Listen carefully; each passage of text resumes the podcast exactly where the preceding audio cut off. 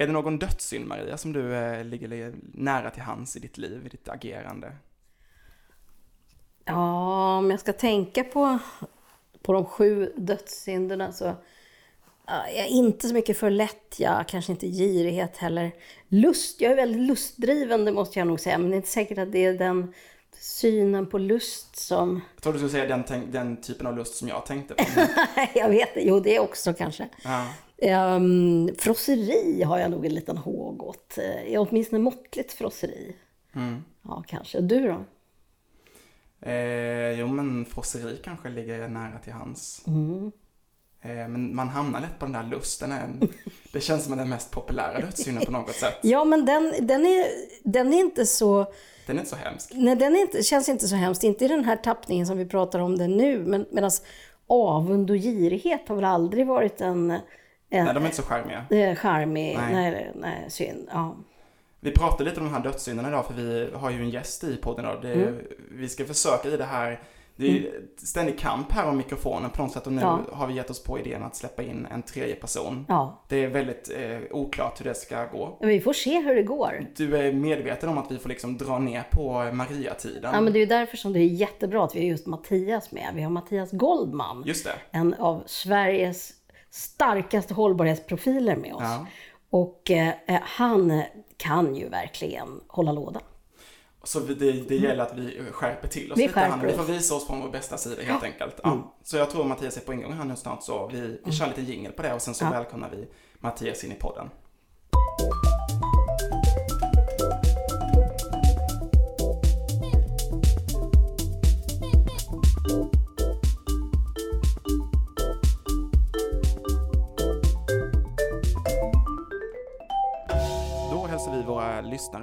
Välkomna till ett nytt avsnitt av podden Klimatgap. Med mig Isak Janehäll och Maria Wollratz Söderberg som vanligt. Men det finns en liten, en liten surpris idag kan man säga Maria. Och det är Mattias Goldman. Ja. Välkommen Mattias. Ja. Tack, vad roligt att få vara med. Mattias Goldman, du har blivit utsedd till mäktigast i Hållbarhetssverige och eh, är dessutom hållbarhetschef på Sweco. Just det. Och men många kanske känner igen ditt namn egentligen när du var VD för den gröna tankesmedjan Fores. Mm. Kan man säga att du är mest, mest känd för, för det arbetet kanske? Vet inte, jag höll ju på med gröna bilister, alltså jag har hållit på med klimat och hållbarhetsfrågorna ja. bra länge i alla fall. Ja.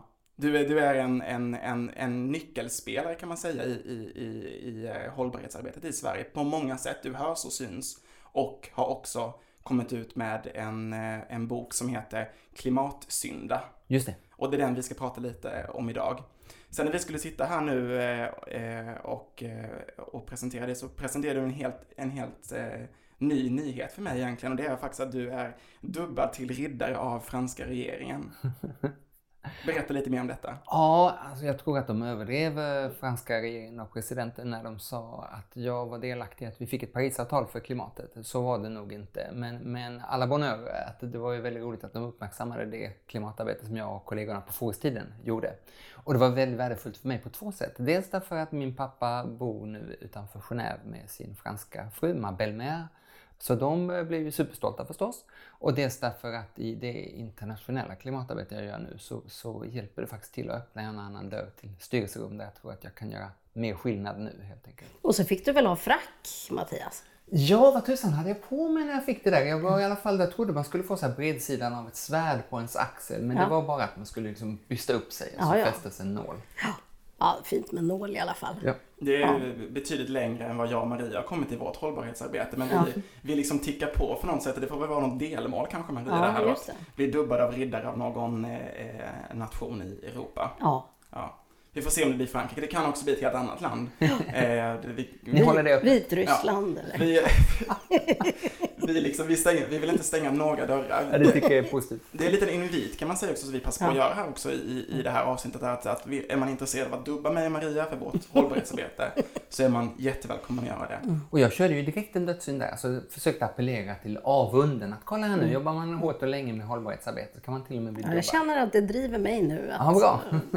Starkt. Och, och, de här dödssynderna mm. är ju liksom temat för den här boken Klimatsynder, där du liksom uppmanar på något sätt att med hjälp av dödssynderna eh, faktiskt ta oss igenom eh, den här klimatkrisen eh, med en viss typ av pos positiva känslor. Har, eh, när jag läste din bok så, så reagerade jag ganska så starkt på att många av de här böckerna är ganska så dystra, men din bok är dels väldigt rolig, jag skrattade högt ganska så många gånger, eh, men den, jag får känslan av att du är ändå ganska så positiv, att det här kan absolut gå vägen.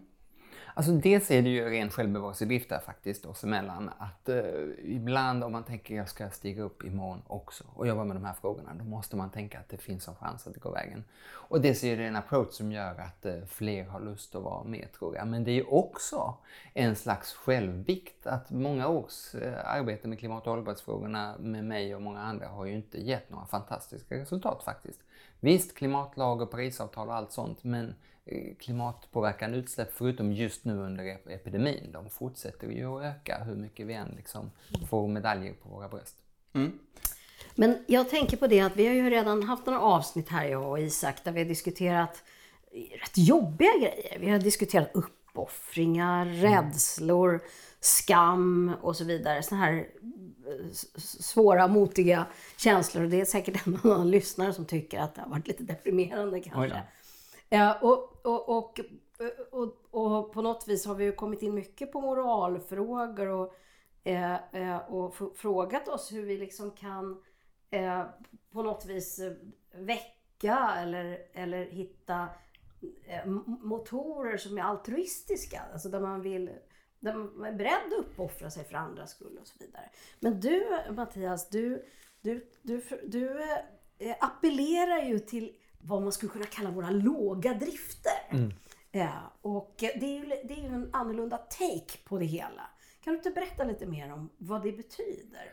Jag, jag mm. tror att skuld och skam har hjälpt mm. eh, i viss mån. Eh, vi har fått flygskam och halloumiskam mm. och flygskammen syns i mm. antalet eh, flygresor. Att de minskar mm. när man skäms för att flyga. Mm. Men det är framförallt eh, vi som ändå var oroade över konsekvenserna av ett flygande som har minskat tror jag. Medan man har tvingat in andra i en försvarsställning där de måste logiskt motivera varför de fortsatt behöver flyga eller ha SUV eller käka halloumi eller vad det nu kan vara.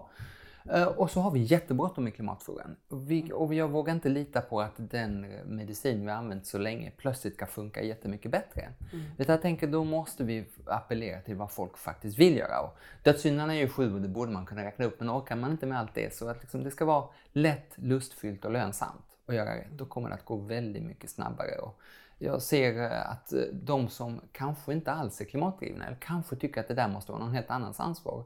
När man vänder på det på det sättet då får man med sig många fler. Och många fler måste göra väldigt mycket mer för att vi ska klara klimatutmaningen. Så jag ser det här som vår enda chans.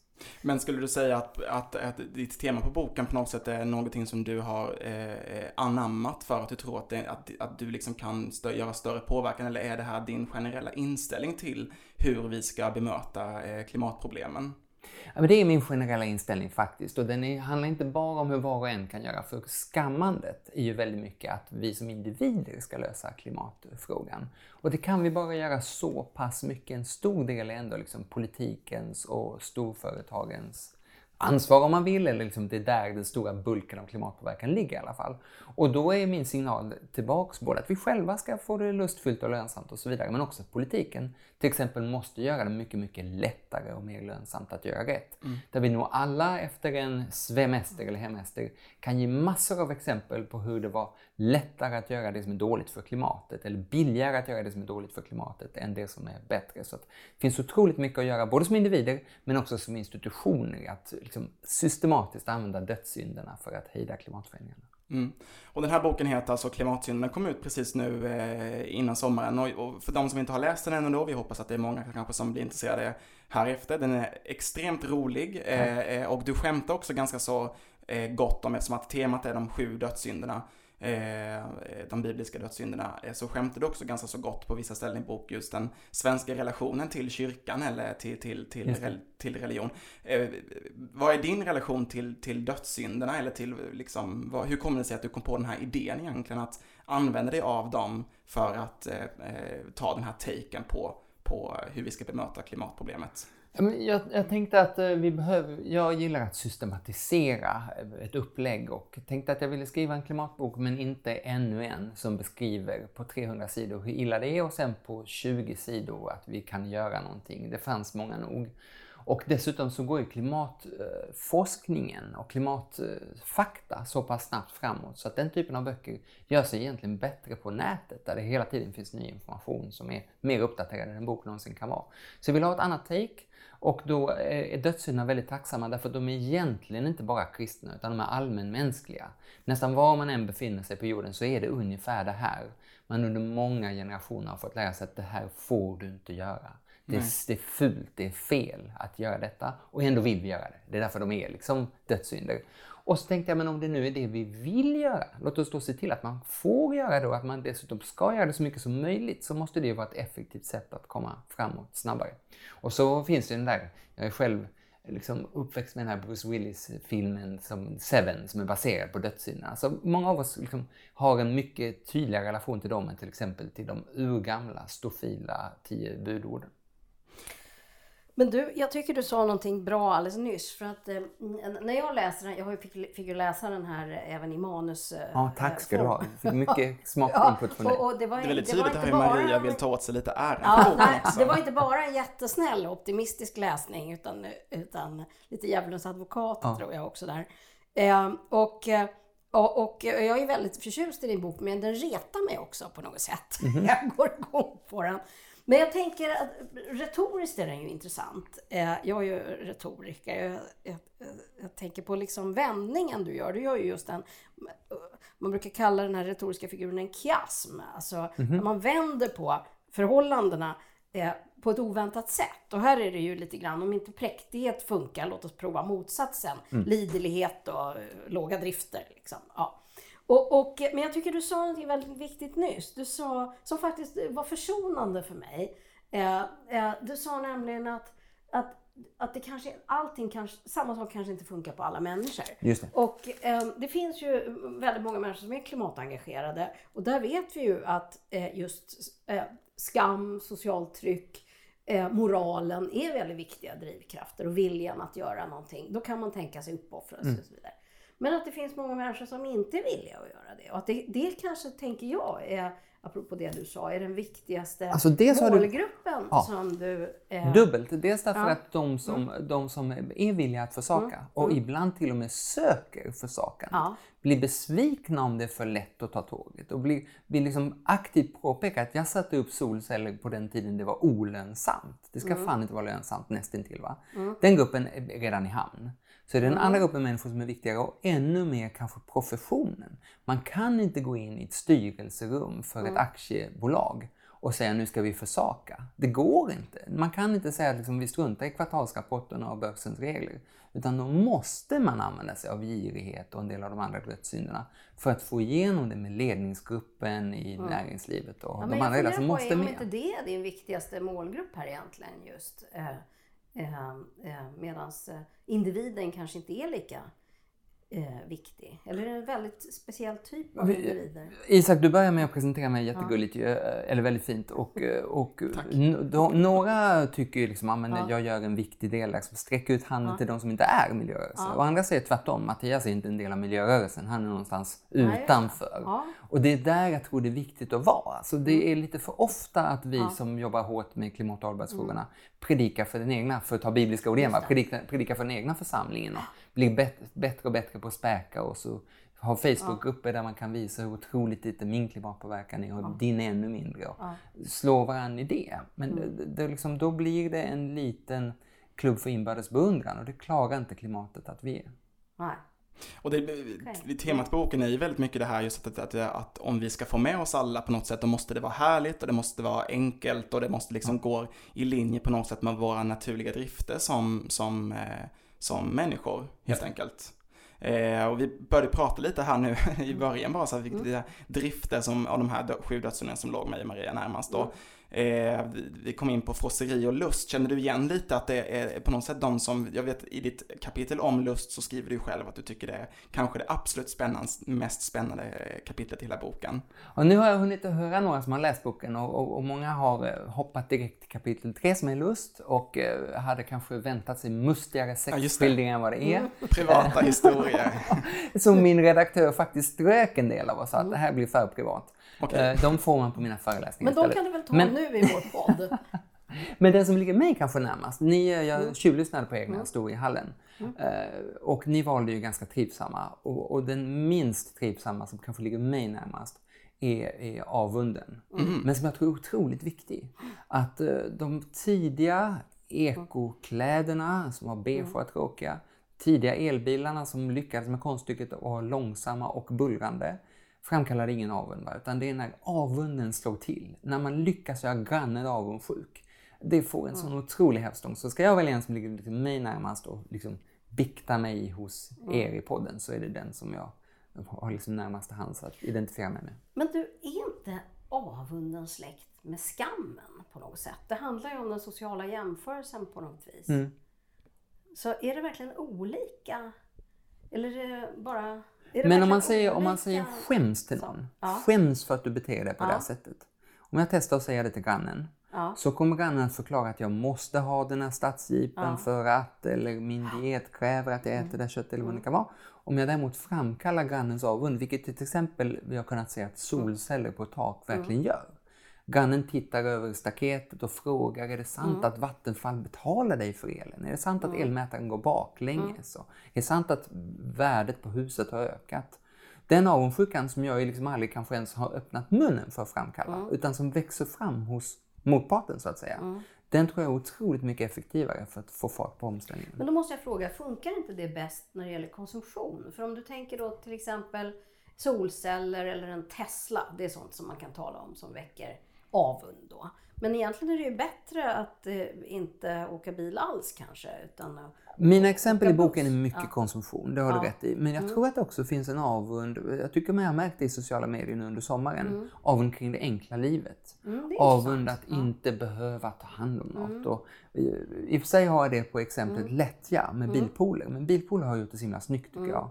Där de för några år sedan sa, bli klimathjälte, gå i en bilpool, Mm. eller rädda jorden eller vad det nu var. va? Ja, men då gick jag med, och inte Mm. många till. Och nu säger de bil bara när du behöver. Mm. Att någon annan tar ansvar för att tanka den, tvätta Mm. den, besiktiga, serva, skatta. Det är mycket lätt ja, men det är också avunden. Gud vad enkelt du har det. Och Mm. jag som står här med alla mina vardagsbekymmer. Tänk om jag fick ha det som du. Så jag, jag, jag tror att det finns någonting där som vi vill ta fasta på. Och det är väldigt mycket det du gör i, i, i boken, på något sätt vänder lite på, på steken. På något sätt, jag, jag har skrivit in ett citat som du skriver att byt inte livsstil för att skydda klimatet, skydda klimatet för att försvara din livsstil. Eh, och ändå hör man ju så ofta i klimatdebatten att vi, vi måste, vi, de säger så här, vi, vi måste ändra vår livsstil, vi måste bryta eh, liksom våra liksom så här, långa kedjor med hur vi har levt och hur vi har sett på vår egen konsumtion, vår egen, egen, egen levnadsstandard helt enkelt. Och du vill liksom vända på den kakan. Finns, tänker du att det finns någon risk lite i att, att eh, när det finns fortfarande ändå en sån viss stor andel som, som inte riktigt det är ganska så många fortfarande i Sverige som flyger och som och eh, äter stora mängder kött och så vidare. Mm. Eh, är- vi redo liksom för att den, den, den vändningen, finns det någon risk att vi slappnar av lite? Vi får verkligen inte slappna av i klimatfrågan, utan hela temat på min bok är att vi har enormt bråttom. Så långt vi jag Greta helt rätt i hennes sommarprat till exempel. Men jag tror att om man sträcker ut handen till dem, om vi alla tre här är någon slags medelklass, va? de som har det sämre ställt i Sverige och de som har det sämre ställt i världen, och säger att nu måste ni försaka. Då får vi med oss allt för få som kommer göra allt för lite. Och jag tycker att man märkte det också under coronapandemin. När man sa åt folk att du måste försaka, faktiskt ganska lite, håll lite avstånd, åk lite mindre. Så gjorde, orkade vi med det ett par månader, men när det blev varmt och soligt och stranden eller uteserveringen lockade, då orkade vi inte försaka mer. Så appellerar man till försakandet så får man bara ganska liten effekt under ganska kort tid. Men jag vill ta fasta på vad du frågade där. Är, liksom, är det en livsstil verkligen att flyga? För mig är livsstilen att kunna hälsa på min brorsa i Göteborg. Men det finns ingen del av min livsstil som säger att det måste vara 10 000 meter över eh, marken. Snarare än en meter över marken på X2000 som tar exakt samma tid dörr till dörr. Livsstilen är att kunna göra det här över en helg, inte transportmedlet. I så fall har man en liksom, väldigt snäv och tragisk syn på livsstil skulle jag säga. Eh, apropå det du säger här, just ta, ta tåget, så eh, läste jag en spännande artikel om dig eh, för, för, något av, för, något avsnitt, eh, för något avsnitt sedan så pratade jag och Maria om, eh, eh vi ställde oss frågan, kan man ta eh, flyget till klimatmötet? Och du har ju faktiskt tagit tåg ända från Umeå ner till Bryssel för att gå på ett klimatmöte. Ja, värre eller bättre höll jag på att säga. Jag tog tåget eh, när klimatmötet var i Marrakesh, jag tog det i Paris och sen var jag snackade här om sistens i Barcelona för Volkswagen och då tog jag tåget från Luleå. Och, och där hörde jag mig själv först säga till någon, om jag måste ju snacka fredag kväll klimat i Luleå och måndag morgon eh, klimat i Barcelona. Så det går ju inte att ta tåget, sa jag. Eh, och sen hörde jag mig själv och tänkte, det här måste jag åtminstone kolla. Och så gick det. Sex byten bara. Och härliga byten. Träffade en kompis i Köpenhamn, tog en pilsner i Hamburg, träffade min pappa utanför Genève.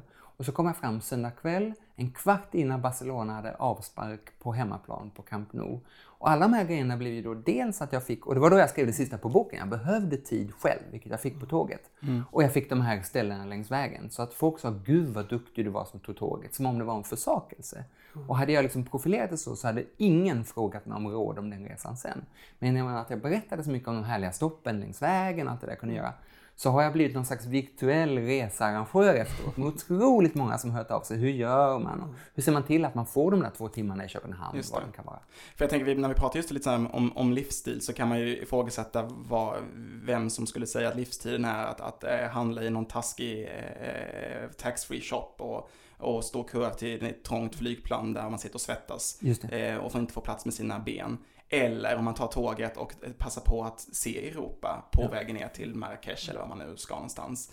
Eh, men ändå har vi så nära till det där liksom att eh, det är flyget till, till Kanarieöarna som, som är det vi inte vill missa. Det, det kan liksom inte avstå från det.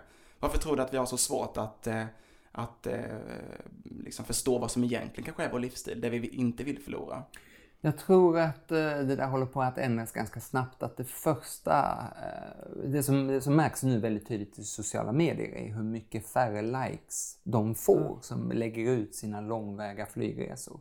I förhållande till det när du tog tåget? I förhållande till när jag tog tåget, ja. Dels det, men också i förhållande till för bara några år sedan. Har vi avunden där då? Ja, men det, som det, spelar in på något sätt? Vi har avunden som spelar in mm. och vi har också, tror jag, att man börjar, allt fler börjar känna igen sig att liksom, mm. det värdefulla är, eh, mm. är tiden tillsammans till exempel.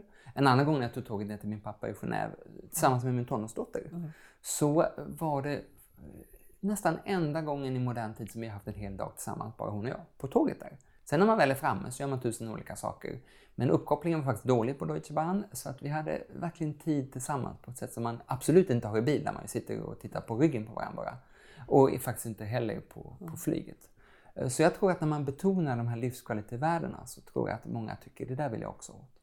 Jag tror att du har alldeles rätt i att frestelsen naturligtvis en, kan vara en väldigt stark eh, drivkraft. Men jag vill komma tillbaka till någonting du sa, nämligen du talade om oss som medelklass och, och så, så att det kan finnas människor som är mindre välbärgade och så vidare. Och att, som, att det var de som det här kanske var viktigast för dem. Men jag tänker för mig när jag läser den här boken så tänker jag snarare kanske att du talar till de som är väldigt välbärgade. Alltså eh, eh, som, som är vi som kan välja.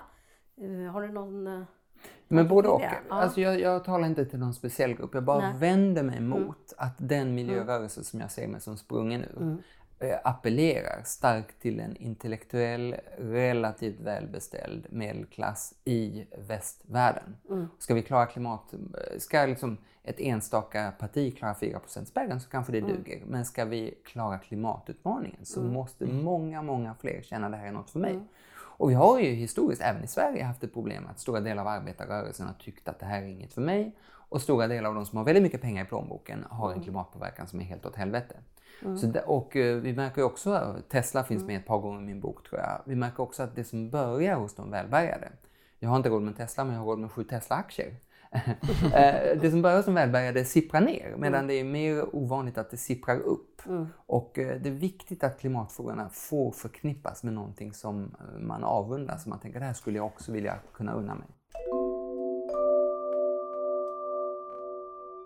Det är en annan reaktion jag gör som, som jag funderar på, på det här förhållningssättet som du presenterar här. Det, på ena sidan så verkar det väldigt hoppfullt alltså, mm. och, och, positivt. Man behöver egentligen inte ge upp någonting utan ja, man behöver ändra livsföring men det betyder inte att man behöver ge upp det härliga livet. Liksom. Just det. Men på ett annat sätt så är det ju en väldigt negativ människosyn. Att vi egentligen inte kan göra förändringar eller uppoffringar för andras skull utan att vi är så himla starkt själv självcentrerade och självupptagna. Så att vi måste ha vår egen lust eller våra egna synder som drivkraft. Förstår du vad jag menar? Ja, jag tycker att du kanske hårdrar lite. Mm. Därför att det, vi kan absolut göra de uppoffringarna. Mm. Vi har gjort det delvis med Corona. Mm. Eh, jag tror att vi lite till mans eh, sätter in pengar nu för de drabbade i Libanon till exempel.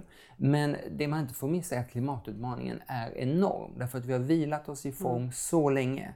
Så att vi i vår del i världen måste ner i utsläpp under noll under vår livstid. Och vi måste halvera vår klimatpåverkan detta årtionde. Och så långt vågar inte jag gambla på att vi klarar med liksom den befintliga medicin vi har haft hittills. Utan då måste det vara lätt, lustfyllt och lönsamt, annars kommer mm. det inte att hända. Du tänker det tar för lång tid helt enkelt att vi, om vi ska ställa om oss själva först? Liksom. Ja men så är det och jag hör till exempel Greta, hon förespråkar någon slags helt annat politiskt ledarskap och andra säger att marknadsekonomin kan vi inte ha och det tycker jag är så urbota dumt, fast till exempel Greta är en stor hjälte för mig. Därför att vi har inte den tiden att komma på ett helt annat ekonomiskt system eller hitta en helt annan typ av politiska ledare. Vi måste klara det inom ramen för ungefär det politiska system vi har, ungefär de företag vi har och definitivt med de individer vi är. Mm. Men kan du ge några exempel, tänker jag, Mattias? Om vi tänker vi har de här sju dödssynderna. Eh, något exempel på någon sorts beteendeförändring som som då skulle kunna vara lustdriven. Det, det, tycker jag att du har gjort förresten när det mm. gäller det här med tågresan. Det, det är väldigt inspirerande när du berättar det. Men lättja då? Men lättjan, jag sa ju mm. bilpoolsexemplet nu som jag tycker är ja, jättebra, som verkligen appellerar ja. till att vi har alla svårt att få livspusslet mm. att gå ihop. Många av oss har tänkt gång på gång att jag skulle vilja ta tåget men mm. gud det är sjukt svårt att ens boka tågresan. Mm. Så då blir det lättjefullt att man kryssar i flyget i alla fall. Och där är ju min signal igen att det är inte bara du och jag som ska liksom mm. hitta det lättfyllda utan politiken måste också göra så att det, det som är liksom enkelt är det klimatsmarta och så är det ju verkligen inte alls idag. Att, kan du ge några exempel på vad det skulle kunna innebära då? Ja, jag skulle verkligen vilja att det var mycket enklare att eh, för det första veta vad är klimatpåverkan av, av ens beslut. Och eh, de gånger man vet så skulle det förstås vara enklare att boka tågresan än flygresan, även om man ska till Marrakesh eller Barcelona. Men, men bara Malmöresan är ju fortfarande enklare att gå in på SAS än på SJ, tror jag många upplever.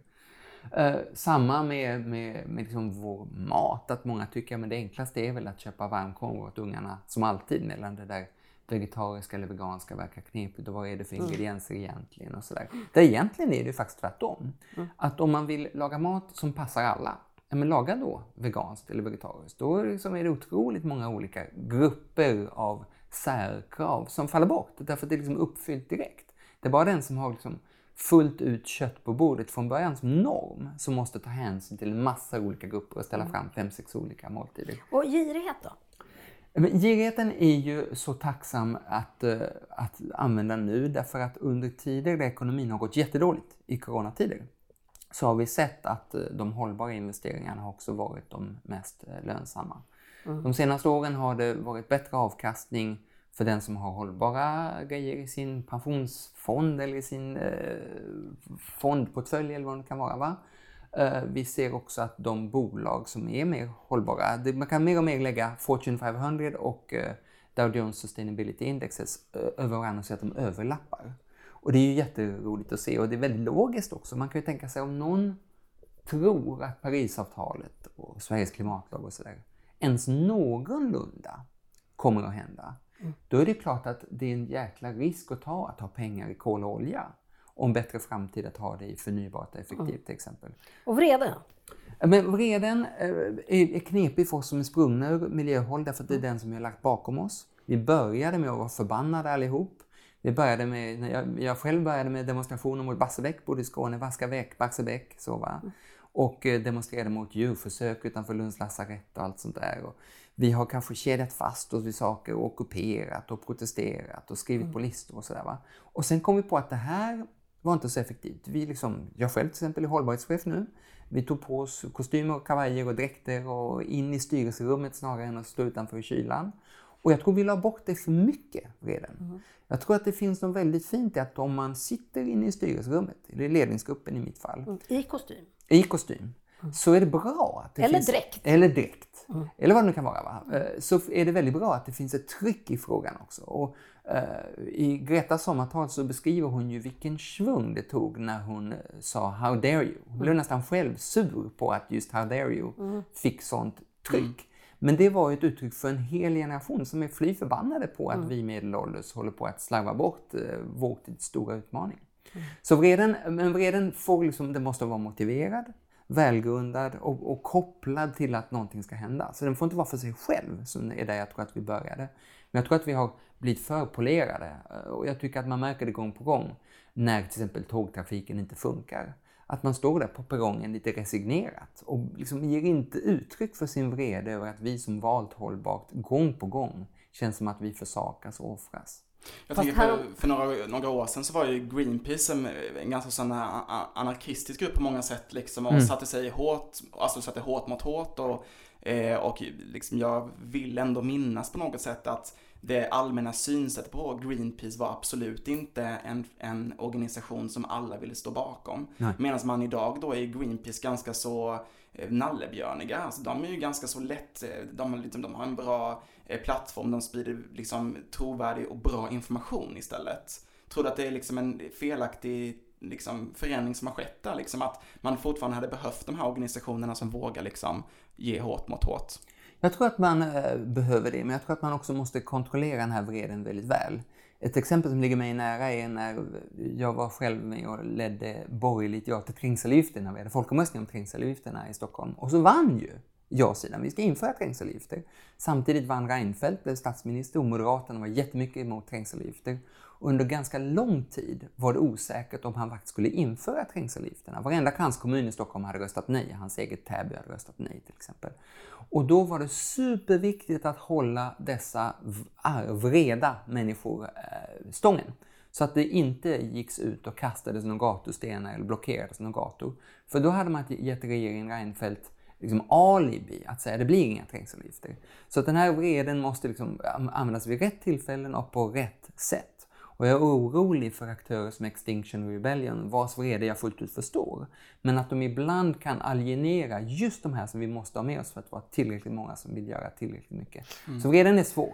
Ja, det måste vara en balansgång då. Eh, för att på sätt och vis krockar ju vreden med detta, både lust och lättja till Ja. exempel. Eh, och så vidare. Men avund har vi pratat lite grann om. Högmod då? Ja, den, tänk, den har ju vi kommit in på flera gånger tänker jag Maria. Du och jag är ju så avundsjuka på varandra. Eh, men du sa väl högmod? Ja, ja, ja. Ja. Ja, det har vi. Ja.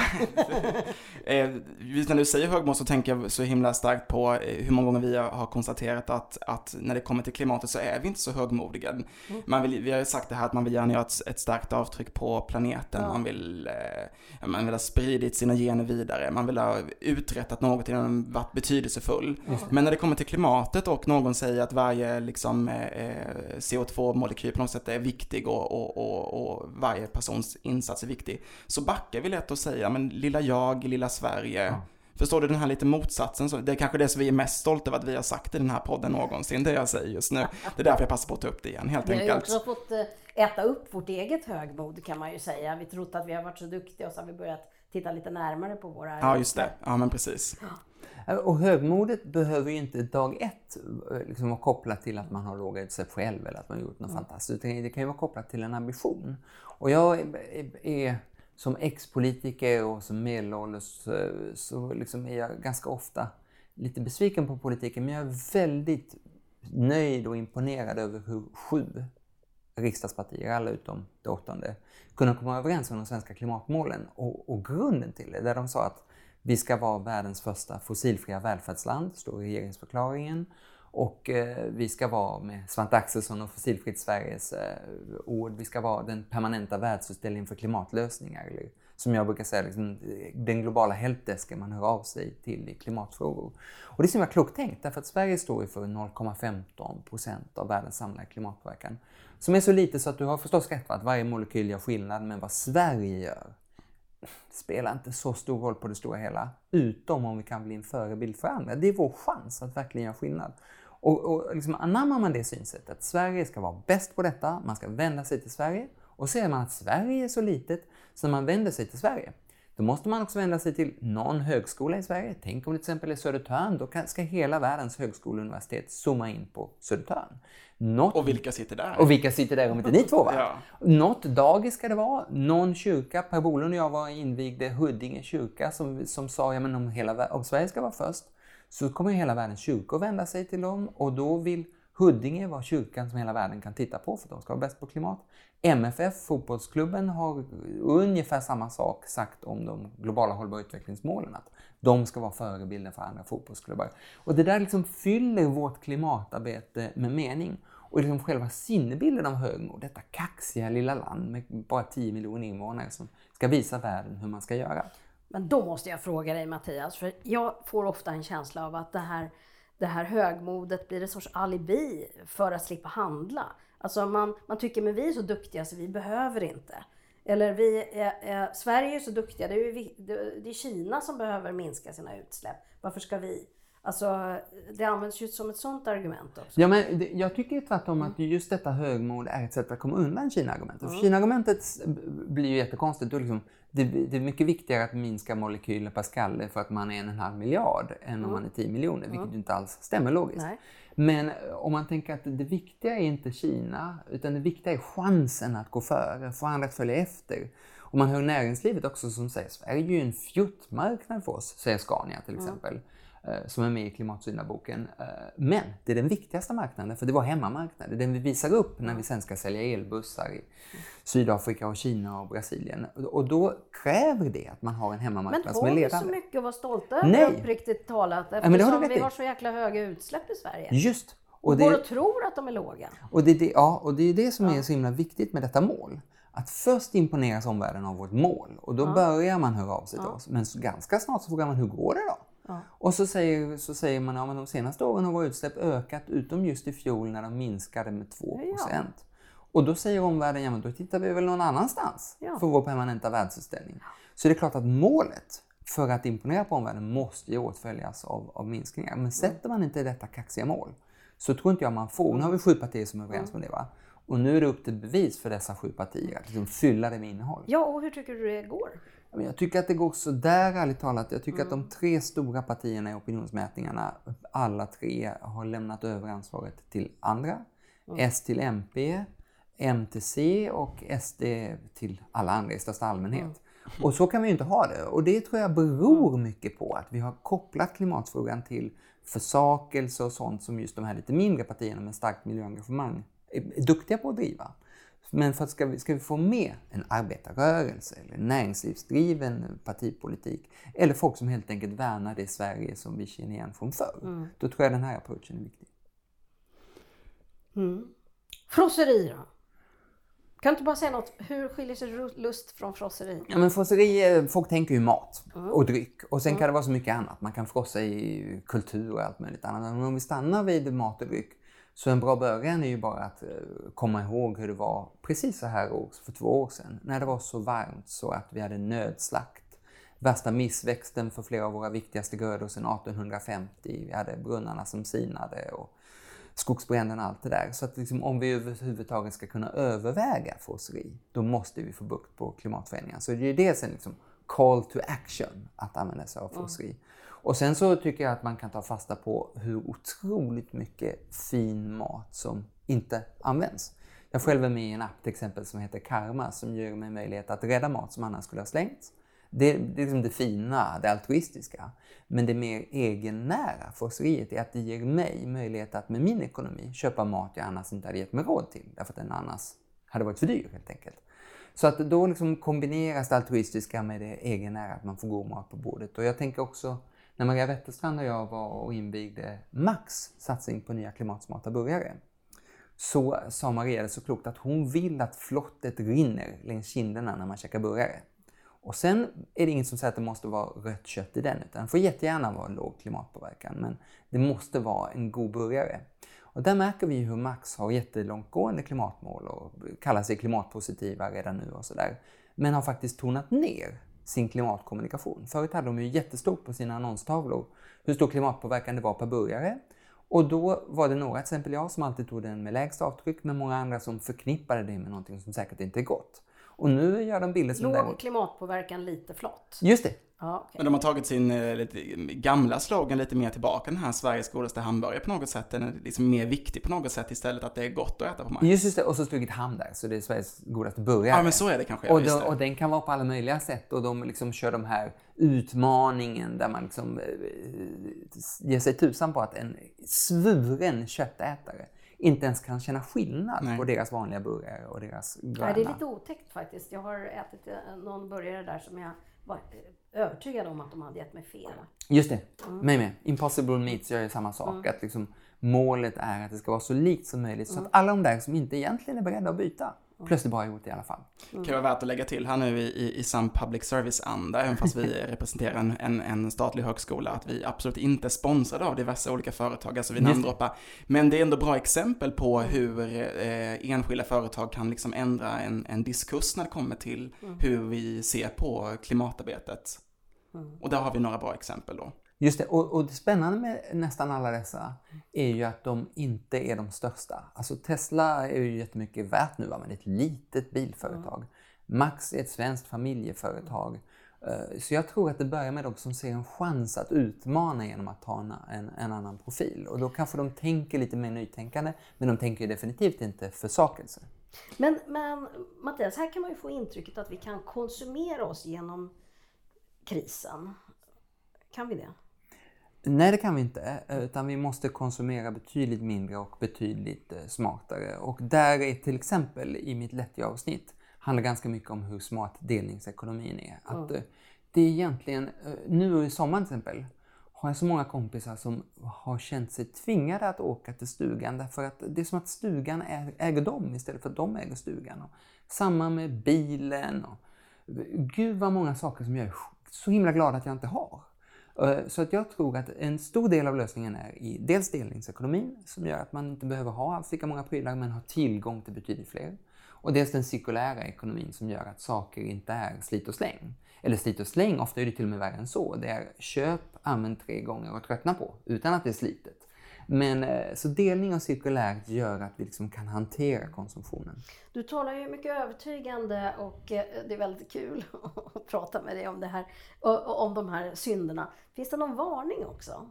Finns det någon, finns det någon gräns för hur långt vi kan dra den här, ehm, eh, den här perspektiveringen av, av klimatfrågan? Att vi kan gå på lust och, och drifter. Men en, alltså en del av driften, till exempel girigheten, handlar ju om det som jag har sagt så himla länge, att det ska vara lönsamt att göra rätt.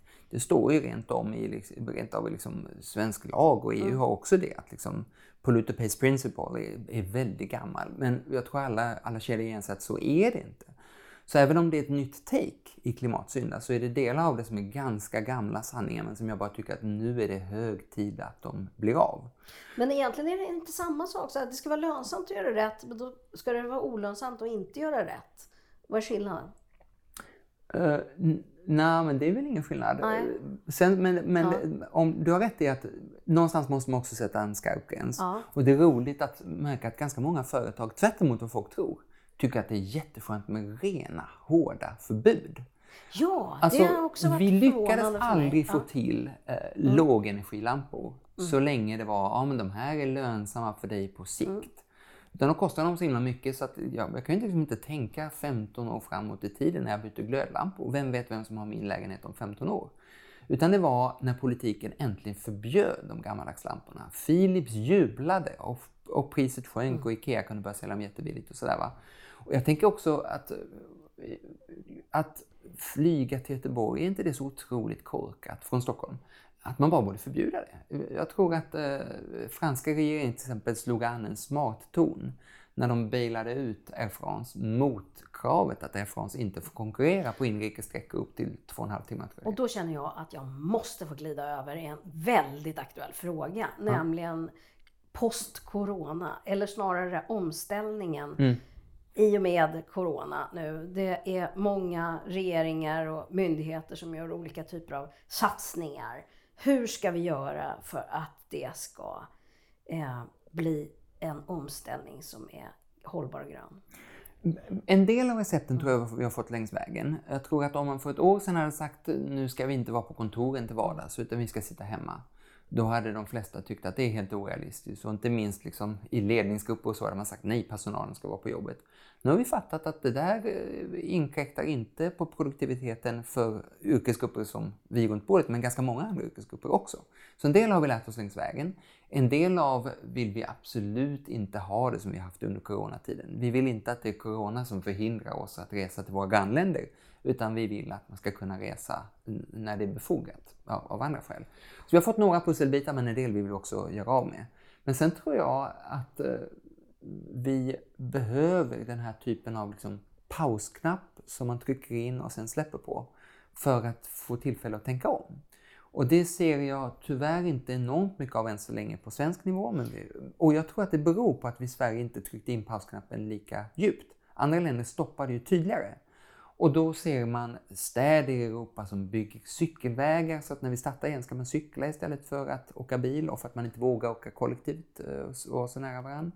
Vi ser länder som ger stöd till flygbolagen med, med liksom krav på att de inte ska flyga inrikes. Och vi ser hela EUs gröna deal som har enormt mycket av en grön omstart. Och så småningom ser vi väl det på svensk nivå också. Men, men jag tror att när vi tittar tillbaka så var det just den här chansen, liksom stopp och start, som, som gav oss möjligheten.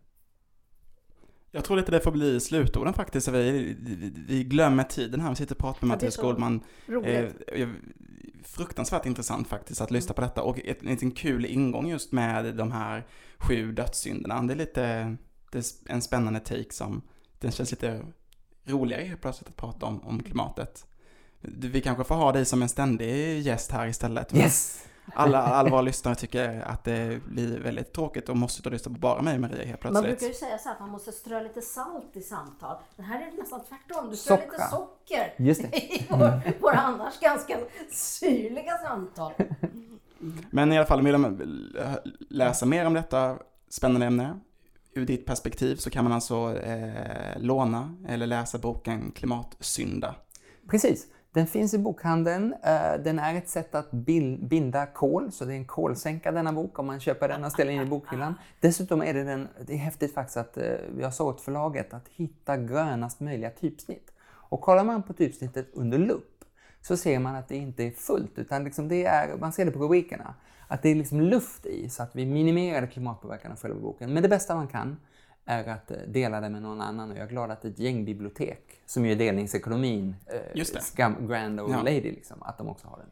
Så vi tackar våra lyssnare för idag och vi tackar Mattias framförallt för att du ville vara här och eh, prata om dödssynderna med oss. Det finns säkert all anledning att, att för mig och Maria att återkoppla till de här. Och nu ska vi klimatsynda. Nu ska vi klimatsynda. Vi ska se vad vi ska eh, börja med här. Ja. Någon form av frosseri antagligen, ja, skulle jag tro. Det. Podden produceras som vanligt av Södertörns högskola och vi ber att jättegärna lyssna mer på oss. Vi finns där poddar finns. Tack så jättemycket. Tack.